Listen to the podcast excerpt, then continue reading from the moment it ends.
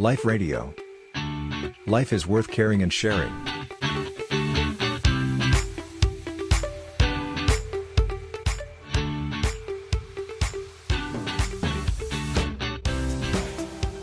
ื่อเราฝึกด้านพฤติกรรมดีแล้วเนี่ยขั้นที่จะลึกซึ้งลงไปก็คือเรื่องจิตใจแนวโน้มจิตใจก็จะมีความสงบร่มเย็นมีความสุขได้ง่ายแต่ก่อนเนี่ยเด็กๆจะสุขก็ต่อเมื่อเป็นฝ่ายได้รับแม่ต้องให้ขนมแม่จะต้องให้เล่นเกมฉันจะต้องเล่นเกมฆ่าคนนั้นได้รางวัลเยอะๆฉันจึงจะมีความสุขแต่ถ้าเกิดว่าเราชวนให้ลูกมีความสุขจากการช่วยเหลือเกื้อกูลกันมีความสุขจากการที่ได้ช่วยดูแลน้องหมาน้องแมวเห็นน้องหมาน้องแมวมีความสุขใจก็สุขด้วยมันก็จะพัฒนาความสุขอีกแบบแทนที่จะเป็นสุขจากการเรียกร้องเพื่อจะให้ได้ดังใจก็จะกลายเป็นความสุขที่เกิดจากการได้ให้ได้ช่วยเหลือเกื้อกูลและแบ่งปันความสุขง่ายขึ้นสุขจากการอยู่กับธรรมชาติสุขจากการอยู่กับผู้คนแทนที่จะมีความสุขเฉพาะเมื่อได้วัตถุสิ่งเสพนี้เรียกว่าเป็นการขยายโอกาสของความสุขในชีวิตถ้าเราไม่เคยฝึกเลยเด็กจะหาความสุขไม่เป็นเพราะฉะนั้นการศึกษาที่แท้ต้องไม่ใช่การศึกษาที่ทำให้เด็กมีการเรียกร้องโหยหาความสุขมากขึ้นแต่การศึกษาที่แท้จะต้องพัฒนาโอกาส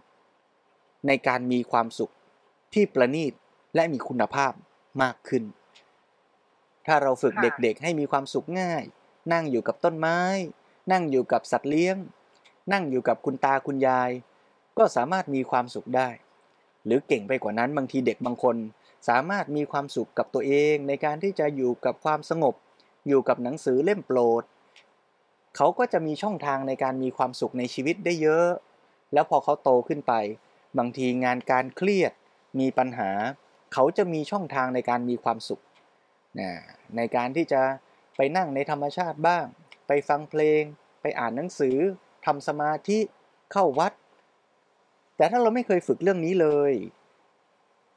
เด็กก็จะมีโอกาสมีช่องทางในการมีความสุขที่จำกัดถ้าฉันอยากได้คะแนนดีฉันต้องได้ถ้าฉันอยากให้คนนั้นคนนี้ซื้อของขวัญให้กับฉันเขาต้องทำถ้าเขาไม่ทำฉันไม่รู้จะไปหาความสุขจากไหนก็เครียดง่ายซึมเศร้าผิดหวังได้ง่ายนี้จึงแบบฝึกหัดที่เราต้องฝึกกันตั้งแต่เด็กๆแต่ถึงแม้ว่าเด็กๆอาจจะฝึกมาน้อยก็ไม่เป็นไรอย่างน้อยณปัจจุบันเป็นโอกาสที่เราจะเริ่มฝึกกับตัวเราฝึกกับพี่น้องลูกหลานเราลองมาหาความสุขที่ง่ายขึ้นในชีวิต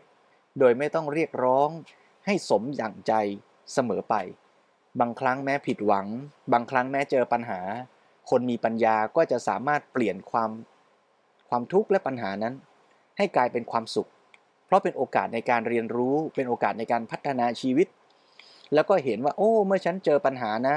ฉันได้แก้ไขฉันได้ฝึกตนและฉันก็เก่งขึ้นแม้ว่าเจอทุกข์ก็ยังมีปัญญาที่จะหาความสุขได้โอ้ถ้าอย่างนี้นะถ้าใครสอนลูกสอนหลานให้มีทักษะความสามารถอย่างนี้ได้เรียกว่าไม่ต้องห่วงแล้วล่ะเขาจะเติบโตไปแม้เจอปัญหาอุปสรรคในชีวิตเขาก็จะมีเทคนิคมีทักษะในการที่จะวางจิตวางใจแล้วก็จัดการกับปัญหานั้นได้อย่างเต็มศักยภาพนี่แหละคือการพัฒนาด้านจิตใจเจริญพรนี่ก็คือการที่เราต้องมาฝึกเจริญสติแล้วก็สมาธิกันใช่ไหมคะพระอาจารย์ถ้าว่าคุณพ่อคุณแม่จะให้เด็กมานั่งสมาธิมันก็คงเป็นไปได้ยากเนาะคำว่าสมาธิเนี่ยอย่าไปติดในรูปแบบว่าจะต้องมานั่งหลับตาแล้วก็บริกรรมอย่างนั้นอย่างนี้แต่ถ้าเราเข้าใจลึกลงไปจริงๆคำว่าสมาธิก็คือสภาวะของความสุขใจนั่นเองเพราะฉะนั้นถ้าเราสอนลูกให้ค่อยๆนั่งปลูกต้นไม้ปลูกแคคตัสแล้วใจลูกก็สงบผ่อนคลายอยู่กับการค่อยๆเอากระบองเพชรวางลงในกระถางเนี่ยก็คือการฝึกสมาธิแล้วสอนลูกให้หั่นผักทำกับข้าวให้คุณยายกินนะค่อยๆหั่นแตงกวาเป็นลูกเต๋าชิ้นเล็กๆเล็กๆลูกก็ตั้งใจทำอย่างมีความสุขเนี่ยก็เป็นความสุขแล้วเนี่ยคือการฝึกสมาธิง่ายๆในชีวิตประจำวัน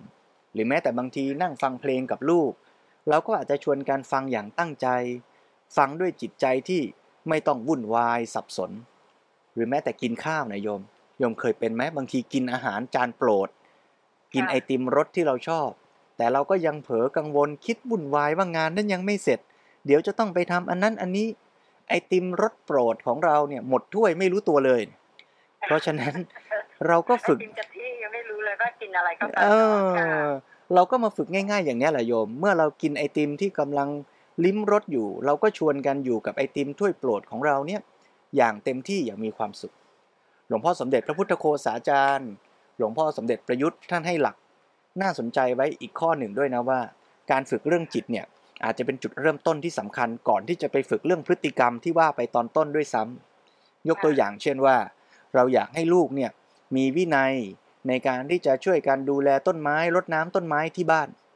ถ้าเราเริ่มจากการฝึกเรื่องวินัยก่อนโดยการออกกฎกติกาในบ้านว่าต้องมารดน้ำทุกเย็นนะแล้วลูกก็อาจจะทำแหละแต่ว่าในใจของลูกเนี่ยอาจจะทำด้วยความรู้สึกจำใจต้องทำแต่ถ้าเกิดว่าเราเริ่มจากฐานสมาธิฐานจิตใจฐานความสุขในใจก่อนเช่นว่าเราพาลูกไปเที่ยวในป่าไปเที่ยวในสวนอุทยานไปเที่ยวในสวนสาธารณะพาลูกไปปีนต้นไม้ไปถ่ายรูปกับคุณลุงต้นไม้ลูกมีความสุขได้ปีนต้นไม้นะถ่ายรูปกับคุณลุงต้นไม้เมื่อเขาเกิดความสุขนั่นแหละเขาก็จะเริ่มมีความรักต่อต้นไม้แล้วเอาความสุขนั่นแหละเป็นจุดเริ่มต้นเมื่อกลับมาที่บ้านก็ชี้ชวนให้ลูกเห็นว่าต้นไม้เล็กๆที่อยู่หน้าบ้านเราเนี่ยก็เป็นลูกเป็นหลานของคุณลุงต้นไม้ที่เราได้ไปปีนเล่นเราได้ไปถ่ายรูปมาพอลูกเกิดความรักในคุณลุงต้นไม้ก็อยากจะดูแลต้นไม้น้อยๆหน้าบ้านเขาก็เลยมาช่วยคุณแม่รดน้ำต้นไม้นี่เรียกว่าเอาความสุขเป็นตัวตั้งแล้วก็ค่อยๆฝึกพัฒนาด้านพฤติกรรมเมื่อลูกมารดน้ำกับคุณแม่คุณแม่ก็ค่อยๆสอนแล้วก็ให้ความรู้ในขั้นที่3คือปัญญาที่จะบอกลูกว่าเราต้องลดแค่ไหนถึงจะพอเหมาะนะลดมากไปไม่ดีน้อยไปไม่เหมาะลดไปแล้วต้นไม้โตขึ้นมาได้เพราะอะไรต้องใส่ปุ๋ยยังไงต้นไม้มีประโยชน์ยังไงก็เป็นการพัฒนาในด้านปัญญาต่อไป